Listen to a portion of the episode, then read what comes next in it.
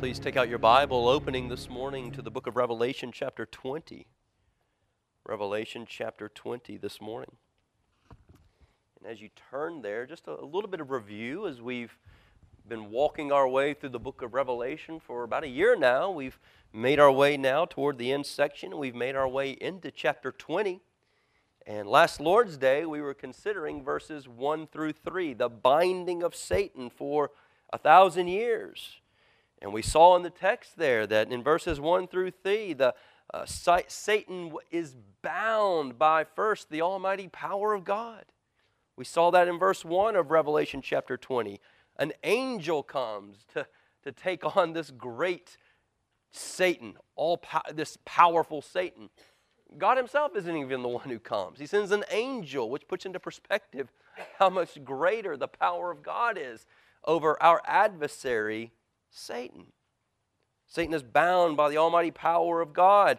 He's bound by the sovereignty of God. And we looked at that at great extent. And God ultimately bound Satan by omnipotent power, by sovereignty, through Jesus Christ, through the life, the death, the resurrection of Jesus Christ. And we considered last week the, the, the significance of the number 1,000 and how almost without exception, every number in the book of Revelation is symbolic. And it is dangerous now to come to the number 1,000 and deviate from that. And we saw the symbolism of 1,000. And it reminds us here that what John is doing here is not trying to tell us specific events that are happening. John is communicating to us a glorious, God honoring vision, and he's using these symbols to help us to understand the meaning of it, to help us to understand the sense of it all. And so he uses symbolism to get at the, the deeper meaning of what he say, sees. So, what does 1,000 symbolize? Well, all throughout Revelation, the number 10 has been the number for completion. Three has been the divine number. 10 times 10 times 10 is 1,000. And so, what we have here, the number 1,000, is an, a, an, a picture of completion. It's a picture of a, a powerfully long period of time, a divine time, a time we might say that only God knows. But from our perspective, it's a powerfully long time. And so here we see the binding of Satan during the time of be, between the resurrection of Jesus Christ, the ascension of Christ, and the return of Christ. We're living in this period of long time where Satan is bound. And we wrestled with some of the struggles with that last Lord's Day. Do we see anywhere in the Gospels where Satan is bound in the ministry of Jesus? Absolutely. In Matthew 12, when when Jesus is healing the demon possessed man, and the Pharisees are coming and they're saying to him, Only an ally of Satan could do this. How did Jesus reply? He says, How can someone enter a, enter a strong man's house and plunder his goods unless he first binds the strong man? What's he saying? This demon possessed man was under the control of Satan. How is somebody else going to come in and take this individual away from the strong man, away from Satan, unless he first binds him? Jesus declares that his ministry has begun a work of binding the work of Satan.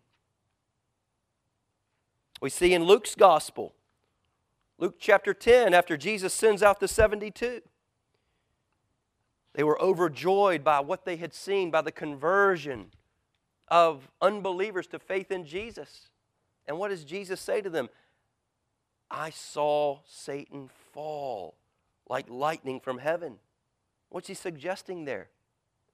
Satan's power, Satan's grip to blind and deceive people from seeing Christ through the ministry of Jesus, it's being plucked away. And and as eyes are being opened to see the beauty of Christ, I, I'm seeing Satan fall like lightning. And probably the most clearest example, the clearest message that the binding of Satan happened in the ministry, the life, the death of Jesus, and is present is what we read in Colossians 2. where Paul writes that Jesus' death on the cross disarmed the rulers and authorities, disarmed them, put them to open shame by triumphing over them in Him. And so we saw that the binding of Satan is not something we're looking forward to, it's something that's now, presently, that is happening in the world in which we live. And why?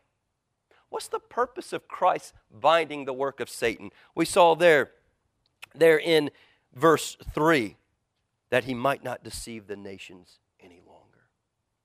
Whereas in the Old Testament, why is it that Israel had so little influence on the world around them? Because they were, the world around them was in the grip of Satan. He was a, the great deceiver, just what we see him doing to Adam and Eve in the Garden of Eden, he was doing to the nations of the world. And with only a few gracious exceptions of God, the Gentile world was in rebellion to God. But now, after the binding of Satan, what's the, what is Jesus' message to his disciples?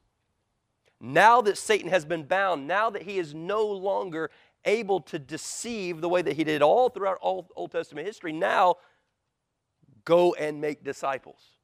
Why did that message not come prior to the resurrection of Jesus?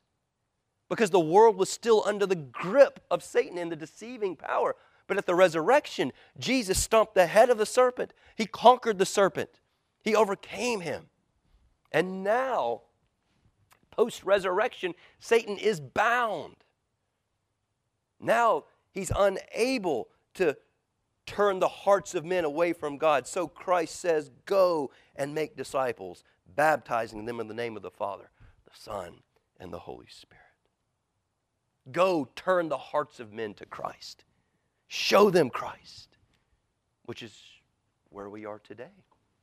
It's the ever since the ascension of Jesus Christ, this has been the work of the church of Jesus Christ to show Jesus Christ. So verses 1 through 3 are the binding of Satan. Now, verse 4. Then I saw thrones, and seated on them were those to whom the authority to judge was committed. Also, I saw the souls of those who had been beheaded for the testimony of Jesus and for the word of God, and who had not worshipped the beast or its image, and had not received its mark on their foreheads or their hands. They came to life and reigned with Christ for a thousand years. The rest of the dead did not come to life until the thousand years were ended. This is the first resurrection. And blessed and holy is the one who shares in the first resurrection. Over such, the second death has no power, but they will be priests of God and of Christ, and they will reign with him for a thousand years. Well, once again, let's turn our hearts to the Lord and plead the presence of the Spirit to help us to understand the Word of our God. Let's pray. Heavenly Father, we come to you this morning and we confess to you these things are bigger than we can understand. By ourselves, left to ourselves, we can only make a mess of your holy, inspired word. But Father, we praise you and thank you. We have not been left to ourselves. You have given us everything necessary that we might take this word and understand it, Father, as John intends us to understand it as the Holy Spirit who inspired him to write intends for us to understand it, and as you, our God, intends for us to understand it and apply it to our lives. And we confess, Father, the flesh is often unwilling. There's a part of us that, that even what we may try to resist what this word says. Father, help us. Would you come and overcome our resistance? Would you come and conform our lives to the reality of this passage. That as we leave here today, we may live lives glorifying to King Jesus, clinging to the hope we have in Jesus, and empowered to continue turning hearts to the beauty and majesty of Jesus Christ with peace, with comfort, with hope. Lord, we ask these things for the glory of Christ and our joy. In Jesus' name we pray. Amen. So we come in verses 4 through 6 to that passage in Revelation that historically has been called the millennium. Much has been written about the infamous thousand year reign, and not much of it agrees. you can pick up three different books on Revelation chapter 20, and you will find most likely three different interpretations. You'll get three different views about what's actually being described here in Revelation chapter 20. And though there is a vast amount of information available on Revelation chapter 20 and on the various ways of interpreting the millennium, disturbingly, I found it harder to find anything meaningful with regard to a spiritual reflection on the text itself. What I mean by that is this. By and large, Christians today, even wise, smart Christians, are more focused on a position on the millennium than they are in understanding what is the millennium all about. And that should disturb us. We've talked about when we come to the Word of God, we don't come as academics trying to figure out the text. We come as hungry, needy beggars in whom God alone is our all sufficient food. And we plead with God what does this text say about God? My soul needs God. I care not about a millennial position. I care not about an understanding of how all these things, I want to know God.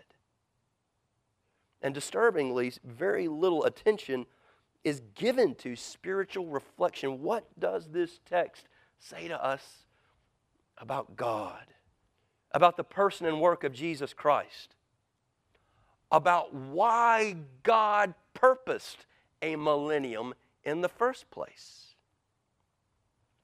But with God's help this morning, that's those are the things I want to draw out of the text this morning that I want us to give attention to under the title this morning of the millennial blessing for the true saints of God, the millennial blessing of the true saints of God.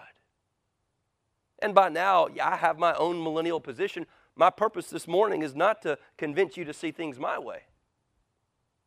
My purpose this morning is that you would see God and see Christ and leave here enchanted by Him.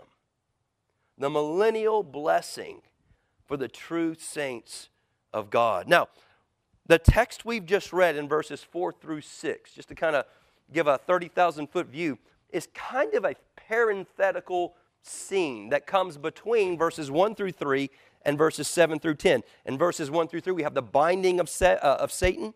In verses 7 through 10, we have Satan's final judgment, the binding and the final judgment. Wedged in between those things is verses 4 through 6. This is John ministering to his, the churches of Jesus Christ in the period of time between the ascension of Christ and his resurrection. Yes, those seven churches of Asia Minor, but again, the number seven is symbolic of fullness. Those seven churches are representative of every church in every age. The problems we see in those seven churches are the same problems in every church in every age. Those are the same problems at Covenant Life Church. And John is ministering to the churches in the time until Christ returns with this word of grace and peace. Grace and peace for those who are living in the millennium, which we are. That period of time between the, uh, ascension of Jesus Christ and his return, it's a message of comfort for the ambassadors of Christ who live to, now that Satan is bound, the great deceit, who live now to undeceive the hearts of men with regard to Christ. Because Satan is bound, our task is one to undeceive through God's word our own hearts about who Jesus is, because there's a lot of deception in our own hearts about Christ. And also, as we are enchanted by the, the truth of who Christ is, that we would be equipped, the overflow of that, to undeceive the hearts of others with regard to the person, the beauty, the majesty, the fullness, the glory of Jesus Christ. That's what Christianity is. That's what Christianity has always been. a heart that is preoccupied with Christ, the fullness of God, who He is. And that's the task that is before us until Christ returns. Satan is bound. Turning hearts to Christ. And I want us to consider this morning the millennial blessing for the true saints of God because this revelation is coming to Christians who have what? They're living in the midst of persecution from the Roman Empire. They have seen their own family and friends martyred because of Christ. They themselves live in danger of they themselves being martyred. And that's true of this millennial time period. Satan is bound, but we still have the flesh, we still have the world. People want to say, well, how can you say Satan is bound? Look at what's going on in the world today. Oh, we don't need Satan. Our flesh is inherently evil. The world is inherently evil. There is enough there. We give way too much credit to Satan, who is a created being, who is not omnipresent, who can only be in one place at one time. And be perfectly honest, none of us are important enough that he needs to devote all of his singular time to you and I. Satan did not make me do it, my flesh made me do it. Satan is bound. Satan is bound. And now there's a lot of danger in the world around us. So John brings this word of millennial encouragement. And I want us to consider the blessings of the millennium under three headings. Number one, the saints' heavenly reward. Secondly, the blessings of the, of the millennium, the saints' earthly life. And thirdly, the saints' only hope. And what we're looking at with these, the blessings of the millennium, we're beginning with the blessing itself. There's one blessing. And we're filtering down how does that blessing become mine? All the way down to the root of it. So let's look at these together. The blessings of the millennium. Number one, the saints' heavenly reward. The saints' heavenly reward is this to reign with Jesus. The saints' heavenly reward is to reign with Jesus. Look at verse 4. John writes, Then I saw thrones and seated on them were those to whom the authority to judge was committed. Also, I saw the souls of those who had been beheaded for the testimony of Jesus and for the word of God, and who had not worshiped the beast or its image, and had not received its mark on their foreheads or their hands. They came to life and reigned with Christ for a thousand years. Well, let's stop here for just a moment and ask some important questions about what we just read. Number one, John says, after seeing the binding of Satan, verse 4, the first thing he sees here are thrones. So the first question where are these thrones? Where are they? Well, this is far from the first time that John has seen thrones in the book of Revelation. In fact, it may surprise you, John has John references thrones 46 times in the book of Revelation. That's, that's massive. Obviously, this is an important theme in the book of Revelation. Three of those 46 times, thrones is in reference to the place where Satan reigns. Every other one, every other time throne is used, the throne is located in heaven. Every time. The only place in the book of Revelation where John sees a throne is in heaven, at least apart from Satan's throne.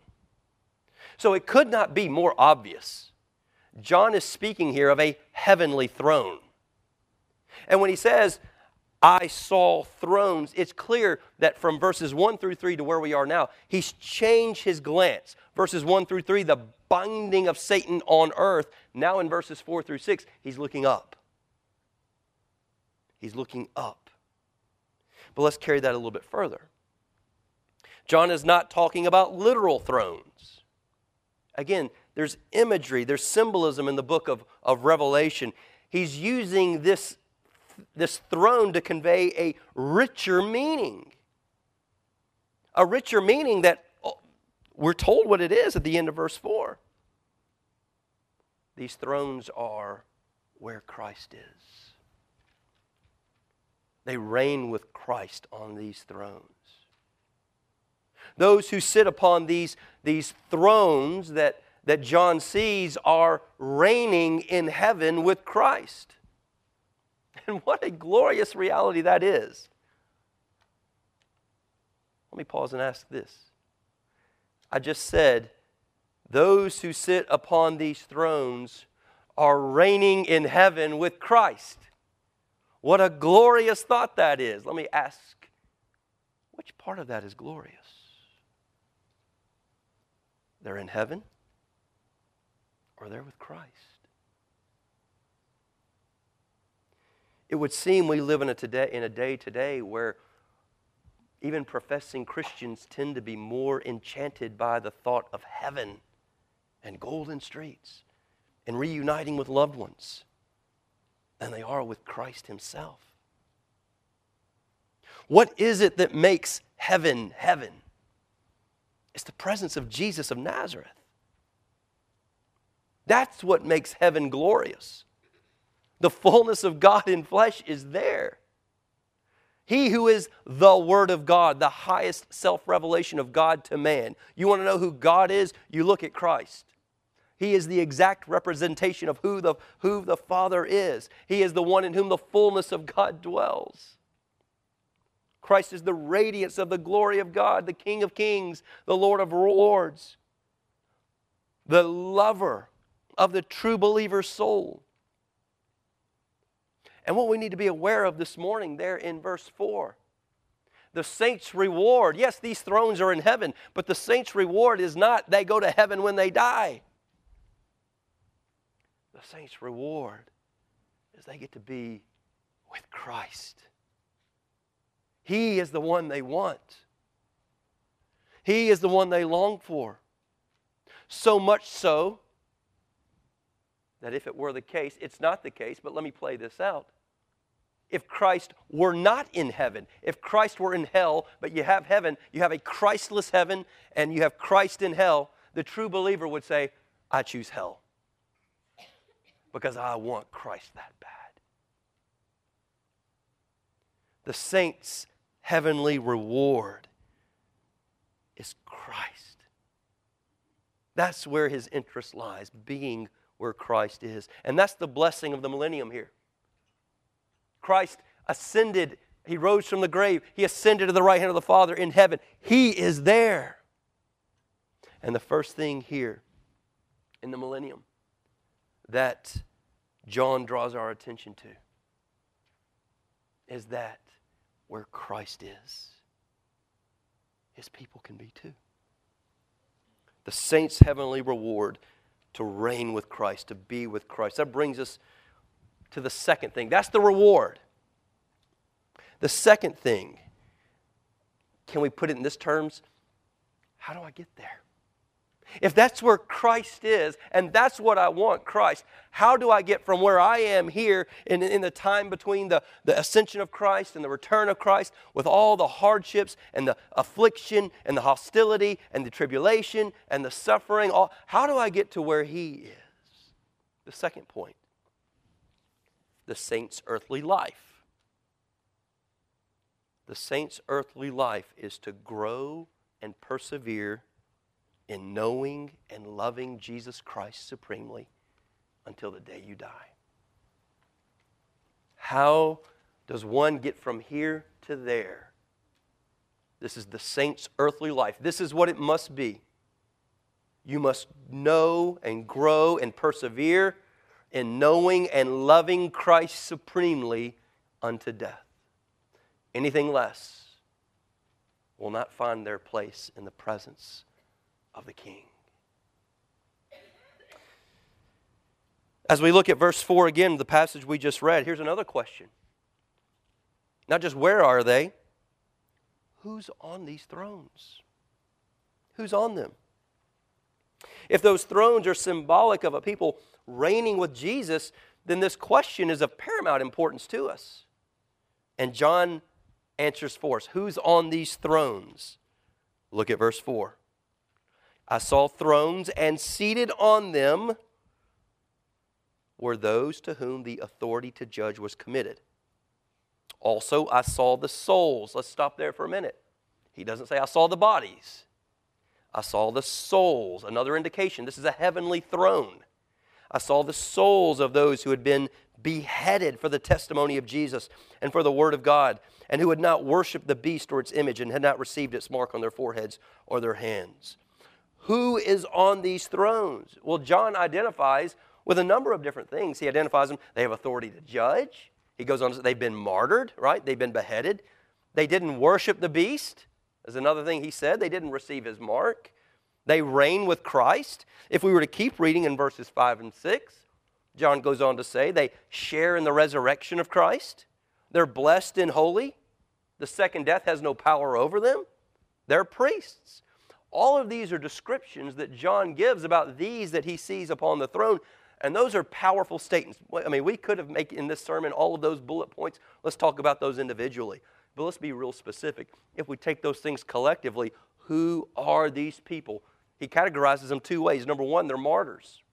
Some of the ones he sees on the thrones in the presence of King Jesus are martyrs. They are those to whom, verse 4 says, they have been beheaded because of the testimony of Jesus and for the Word of God, because of their love for Jesus, because He is all to them.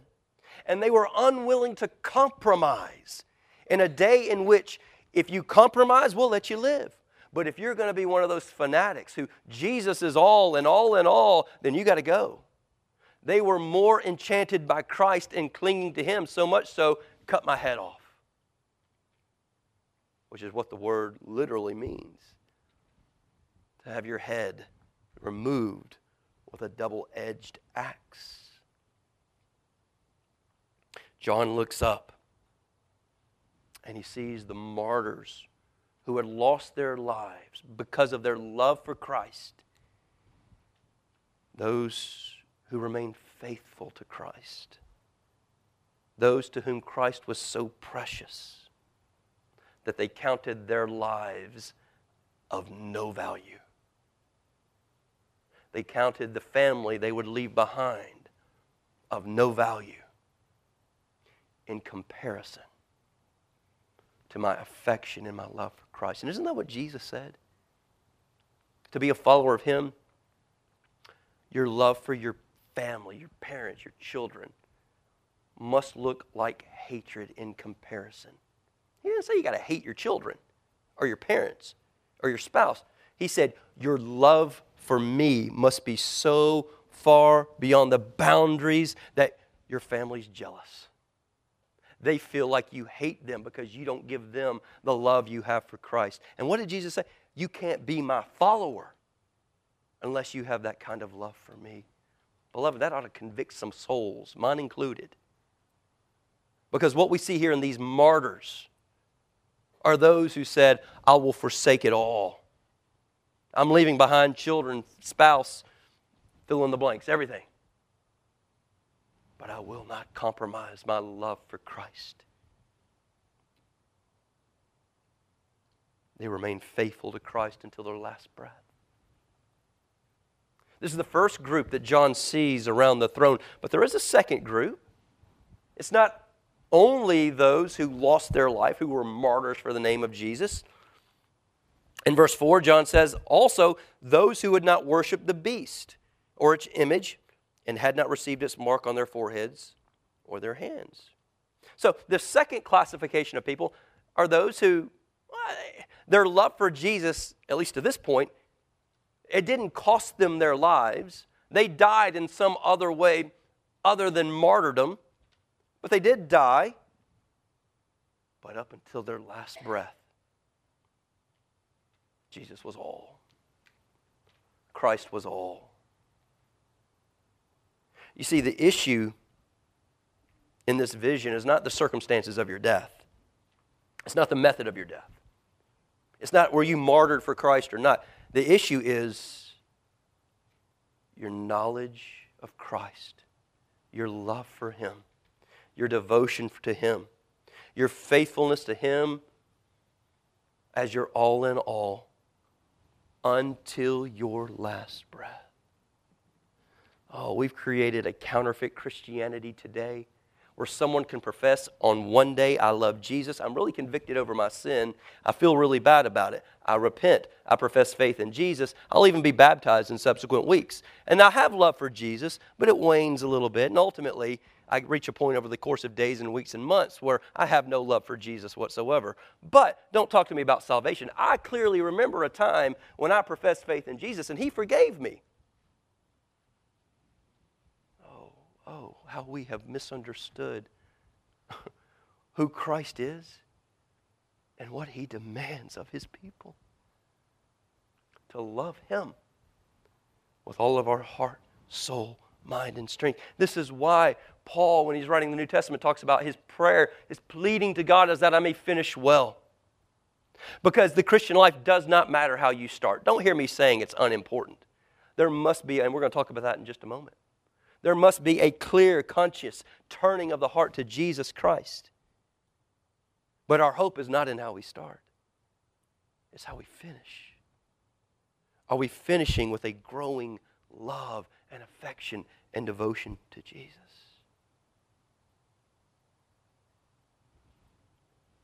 The saint's reward is to be with Christ. The way to get there is you must live a life of growing and persevering knowledge and love and devotion to Jesus until your final breath. Let us not be those who sit back and put our hands back and say, Yeah, I got that one covered. I don't have to worry about that.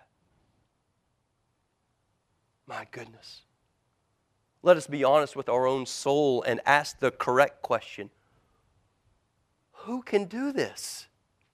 For whom is this kind of life possible? If this is the life of the martyrs, if this is the uncompromising life of true believers, if these are the ones who get Christ at the end, and I look at my life, is my love for Christ growing and my affection for Him? Is it where it needs to be? If we're honest with ourselves, for many of us, probably it's not. So, where is our hope? I'm glad you asked. There's no more important question. That's the third thing. The saints' only hope. To have the saints' reward, which is Christ, you must have the saints' life. But oh my goodness, that saint's life is a high calling. To have that saint's life, you must have the saint's hope. And what is the saint's only hope? Is that by the power of God and His Holy Spirit, he gives us a heart that will be so captivated by Christ that we will finish well. Where's the Christian's hope? It's in God. Stay with me for just a moment. How did these martyrs, how did these deceased saints remain faithful and uncompromising to Christ in the face of death with a double sided axe coming down on their head. How, in that moment, did they not recant and turn away from Jesus Christ? We just sang it. Lord, I'm prone to wander, prone to leave the God I profess I love, especially with an axe coming down on my head. How is it in that moment they didn't answer? It was the work of God, the power of God that took out of nothing and spoke and created everything into existence. That same power spoke life into a dead, empty heart and brought life that will love Jesus like that.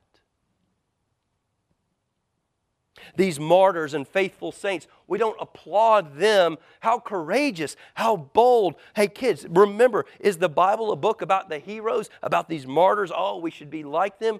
No. What made these martyrs what they are? It was God. It was the work of God upon their heart. In what John calls in his gospel the new birth or regeneration. These martyrs and faithful saints who finished clinging to Christ, They cling because their lives bear the marks of an almighty God bringing new life to bear upon their hearts. Unless you think, Jake, man, you're reading an awful lot into there, look at verse 4. We read the text there in verse 4, but then it says, verse 5. Oh, excuse me, at the end of verse 4. They came to life and reigned with Christ for a thousand years. Verse 5 The rest of the dead did not come to life until the thousand years were ended. This is the first resurrection. And that's the key word there the first resurrection. Certainly, a word that has been the cause of much confusion. It's confusing because nowhere else in the Bible is that word used. If we had somewhere else we could turn and try to find something, a context clue, but this is the only place in the Bible we see that specific term used. So, what's it talking about? Well, despite how it's often been portrayed, I don't believe it's talking about bodily resurrection. It's a reference to our spiritual resurrection. Our resurrection from spiritual death to spiritual life, in regeneration, in conversion. This is how a saint enters the dwelling place of God. And lest we think that's, that's a stretch, Ephesians chapter 2. Listen to what Paul writes.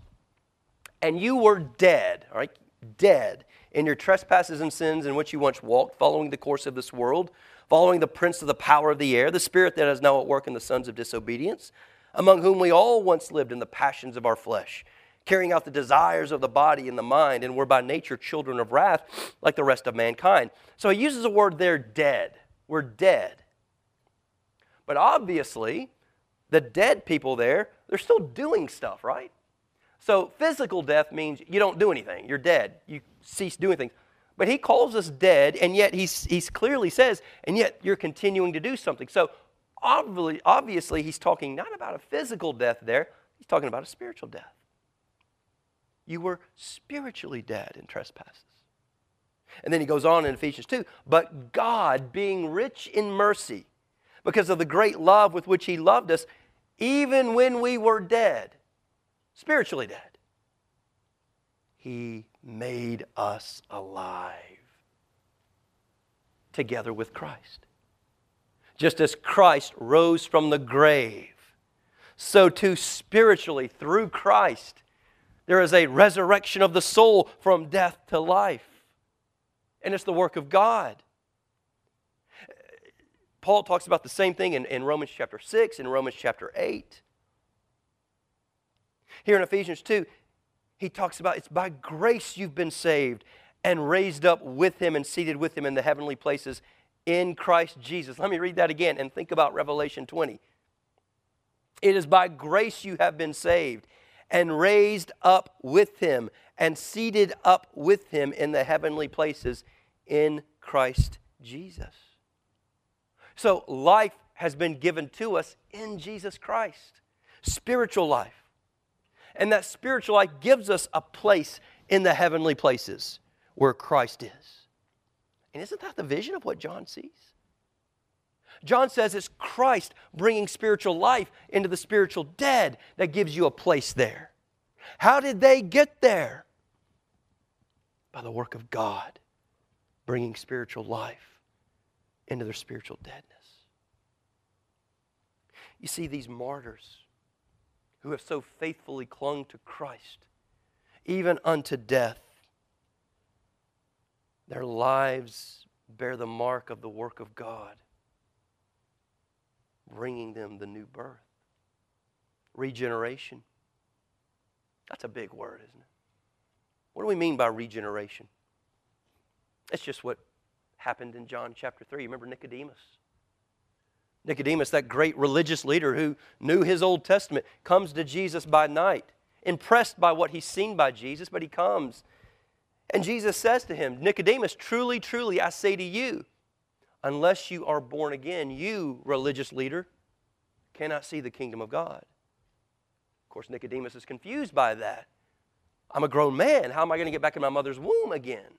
What do you mean, born again? To which Jesus then replies with another metaphor Truly, truly, I say to you, unless you are born of water and the Spirit, you shall not see the kingdom of God.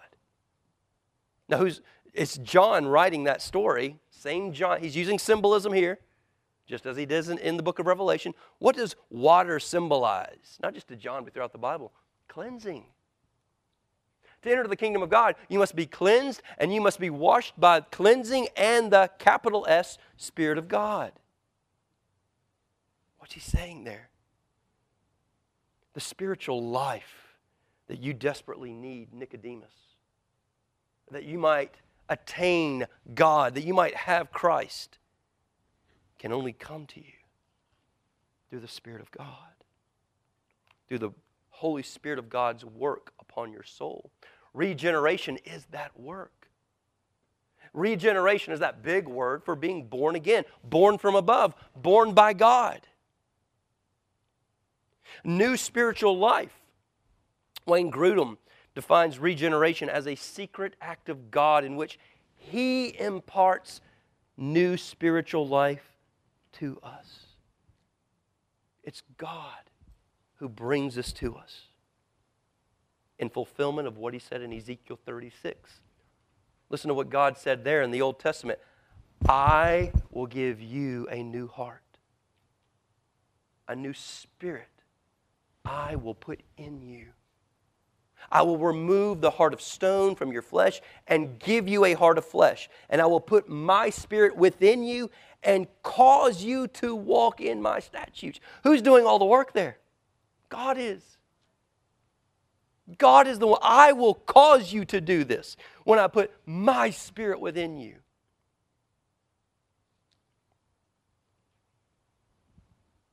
How in the world did these martyrs and these who didn't die because of their faith, but they, they finished, how did they finish so well? It wasn't because they were superstar Christians, it was because the work of God upon the soul. When God does this work upon a soul, you can count on it. A few things happen. And the question for us this morning, before we can claim these millennial blessings for ourselves, we better ask is there evidence of this work of the Spirit upon my soul? Number one, God's Spirit will shine light into the darkness when the Holy Spirit comes and infiltrates a heart in fulfillment of Ezekiel 36, when, when a soul is born from above, like Jesus told to Nicodemus, God's Spirit will shine light into the darkness. And that light will do a couple of things. Number one, it'll expose sin. Light exposes sin. And it must be that way. For God is holy, He hates sin, He hates all sinners sin is an abomination to God. When God infiltrates a soul, he must and he will expose sin. But not only that, the light of the Spirit will also show us Christ. As we wrestle with the reality of our sin before the face of God who dwells us, we recognize I have no hope. We are sinful.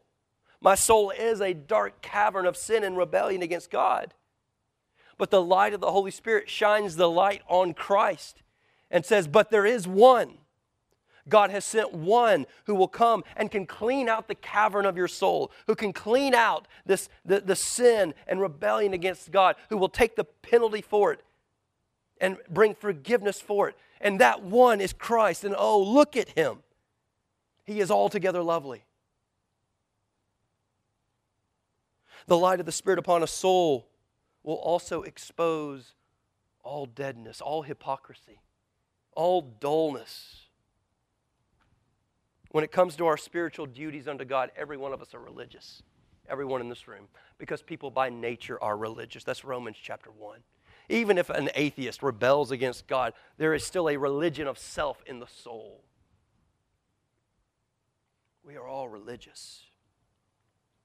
But if in our religious duties to God, if they've become dull and dry, if we say one things with our lips on a Sunday morning in front of everything, eh, in front of every, but then the rest of the week we think and do completely something else. Beloved, fear for your soul. Because the light of the Holy Spirit exposes deadness, it exposes hypocrisy, it exposes dullness. And if we claim to be filled by the Spirit, and yet our soul has drifted away from Christ, and there's not even a smidgen of burden for the condition of my soul, the reality of hypocrisy, the reality of dullness, the reality of deadness, by all means, fall on your face before God and plead something is wrong. Where a spirit indwells, it exposes those things. If you're not harassed by the, the lack of your fellowship with Christ in your prayer and in worship, fall on your face before God. If you're not wrought with some concern that the fullness of God in Jesus Christ, who is the all in all, if you're not wrought with despair because for some reason He is not sufficient to me, then that, that is evidence that maybe what we think is going on in our soul isn't going on fall to our face and plead with God for forgiveness. Because somewhere perhaps we've quenched the work of the Spirit. A dangerous place to be. Or, God, I've never, I've never been filled by your Spirit. These things have never taken place in me. This is what had happened in the martyrs and those who finished well. These are the things that must take place in order to claim the blessing of eternity with Christ. God's Spirit shines a light into the darkness, it reveals Christ and gives us a hunger and thirst for Christ. The work of the Holy Spirit, if you think about a spotlight on a house, right? You drive around it, and some of you have very nice homes, and, and you do this exterior illumination, and, and, and at night you turn the lights on, you you drive by these houses, and you see the, the lights here, and they, they shine on the house, right? And it's like, wow, that's beautiful. That's what the Spirit does. It shines the light on Christ so that you say, He is beautiful, He is all. And what has always been true of the Christian, the very least measure of faith that you can possibly have and call yourself a Christian, is that you see Christ and you desire Him, you pant after Him, you want Him, you crave Him, you must have Him, you must do what Jesus said forsake all else, turn away from all else, that I may have Christ. That's the work of the Spirit. That's why these martyrs and those who finished well in the, in the face of persecution how they were able to do it. It was the work of the Spirit who had given them this light. It was the work of the Spirit who had opened their eyes to behold the beauty of Christ. It was the work of the Spirit who had sanctified them, who had grown them in their love for Jesus. Paul says, For me to live is Christ. Satan's been bound. For me to live is to know Christ and to make Christ known. But to die is gain. I'll leave it all behind. No matter, no matter the method of death, to die would be gain because I get to be where Christ is. Where does that kind of affection come from? Not from Super Paul, from the work of the Spirit upon Paul's soul. And so we have the saints' reward, Christ. We have the saints' life that must be a love for Christ, a growing, sanctifying, persevering love for Christ. And how do you get that? The saint's only hope. It's the work of the Spirit upon the soul, giving us that heart. Which is why in verse 6, John closes with this Blessed and holy is the one who shares in the first resurrection. What do we say the first resurrection is? Not a bodily resurrection, it's a spiritual resurrection. From death to life, the new birth. Blessed and holy is the one who, who partakes of the, who's born again by God, filled with the Spirit to love Christ like this. That's the one who sits on the thrones. Not because heaven's so great, because that's where Christ is. And wherever Christ is, that's where I want to be. Because he's the one I'm enchanted with. That is the hope, the millennial hope of the believer. The second death means punishment, and that is the wrath of God. But what's true here? All those who participate in the first resurrection, they're blessed and holy. And what does it say? Will not experience the second death. They will not experience the wrath of God. Why? Because they've been born again. The question for us this morning is not, do I have the right view of the millennium? There's none of us, not one of us in here who can know that. But biblically, we know this. The ministry and the death and resurrection has bound Satan now. And right now, in the time between the ascension in Christ and his return, is a time where the saints of God are called to turn hearts, our own hearts and the hearts of others to Christ in the midst of great persecution, affliction, and suffering. And this millennium picture of the millennium comes to the saints as grace and peace, as hope, because they know this. If they continue in faithfulness to Christ, some of them will be martyred. Some of them will lose their life. But they cling to the millennial blessing to be absent from the body by God's grace, will be to be present with the Lord. Don't fear what man can do to you. Fear if your heart isn't enchanted by Christ. I believe John shows us this picture to encourage us, to show us not only that the, our enemy is trapped and contained, but to show us the life that belongs to all who love Christ. Do you love Christ in that way? Do you love Christ in the way that the Spirit fills a heart to love Christ?